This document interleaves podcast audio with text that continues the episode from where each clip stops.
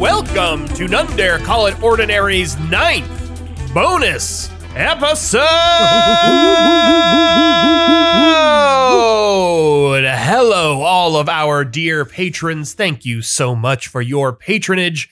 Your support gives us the vital life force we need to keep recording these episodes and these wonderful little bonus episodes for your listening pleasure.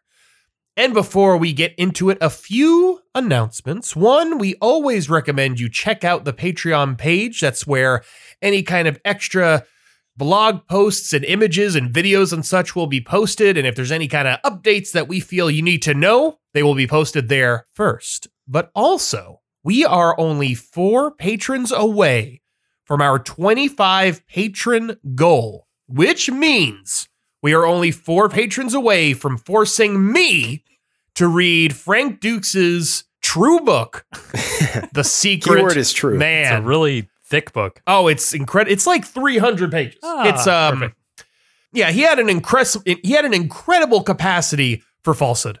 And so if you want me to read that book and take as many episodes as needed to talk about all the ins and outs of Frank Dukes's supposed life in the intelligence community. All we need is four more patrons. And as I've said before, just convince four of your friends that for $1 a month, they can force a guy they don't know to read a book he doesn't want to. And I mean, who who is going to resist? It's a great deal. It's a great deal. And lastly, we want to know what should our next Patreon goal be? What is it that you want to see? How about 50 patrons and you fight Frank Doug? Go ahead. Go ahead.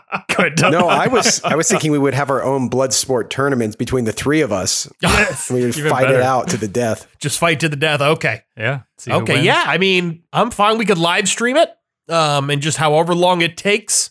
Be the reigning Um, podcaster. But yeah, let us know if you want to see us fight to the death um, and effectively end the podcast. Let us know. That could be our 50 patron goal. Now all the trolls are going to become patrons just to just just to finish us off.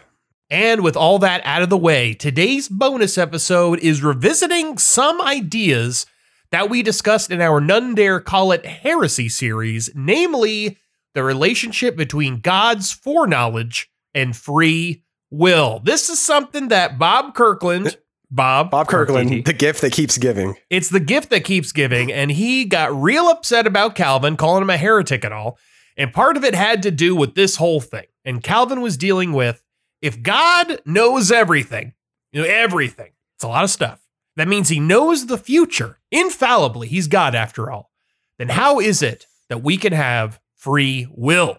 But before we get into the argument itself, let's cover some basics. The first thing we have to get out of the way is just what is free will? oh, oh, I know this. It's a okay. 1993 film set to Michael Jackson music about a boy who falls in love with an orca whale, if I'm not mistaken. Mm, see, that's a different kind of free will. Um, and you know, there's at least one kind of free will that we can be pretty sure exists, and it's that one. Okay. Um, but the free will we're talking about, it's unclear. In our ordinary thought and talk, we seem to assume that the actions of our compatriots and ourselves are freely willed, Which at is- least most of the time. Yeah, which is not the same as free will lead. Yes, That's free the- willy is very different. That's when the Animal Liberation Sequel, I Front think. breaks into SeaWorld and releases the killer whales. Now, free willying itself can be freely willed, Or but we have it? to separate. Oh, ho, ho, oh, ho, ho. Now, in other words, when we say that people, you know, act of their own free will, some of the things we're saying are that their actions warrant praise and blame. They're morally responsible for their actions. Here's another way to say this. We treat the actions of people who have serious mental illness or have been drugged or are coerced into acting via the threat of bodily harm, we treat these people differently than the actions of people in ordinary circumstances. We don't blame a severely mentally ill person for their actions or attribute moral responsibility to them. Thus, we say the former do not act freely.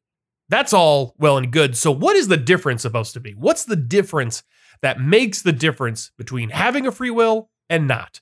And I should also say, for every sentence I utter, it can be truly said that there's a lot to say here, but I'm not Okay. going to say that after every sentence just because it'll get bogged down. So I'm just going to, you know, this is like a baby level that I'm talking at here. Just to, you know, in case anyone's getting worried. All, all our listeners have many philosophical worries all the time, Dylan. So I'm glad you said I they should because everything I've said is probably false so far. um, but you know, if you if you look up a 101 course, this is what they'll tell you. So a common answer about the difference between free will versus not having free will is that one must have the ability to do otherwise. If I eat a caprese sandwich, for example, uh, in order to freely eat it, one must have the I must have the ability to eat, say, an eggplant parmesan hero instead. And Gross. this is called it's not gross, you're wrong. This is called the principle of alternative possibilities or PAP. The principle that to act freely, you have to have the ability to do otherwise. Thank you, Dylan, for keeping this part vegetarian. We also have to have a vegan version of this analogy, please. Mm, you're right. You're right. I actually uh, came up with one. I came up with one. Okay. In order to freely be a vegan, for example, one must have the ability to also just be normal instead. Damn right, man. So, Finally, somebody said it. Ooh, shots Not fired. been PC. Across the bow.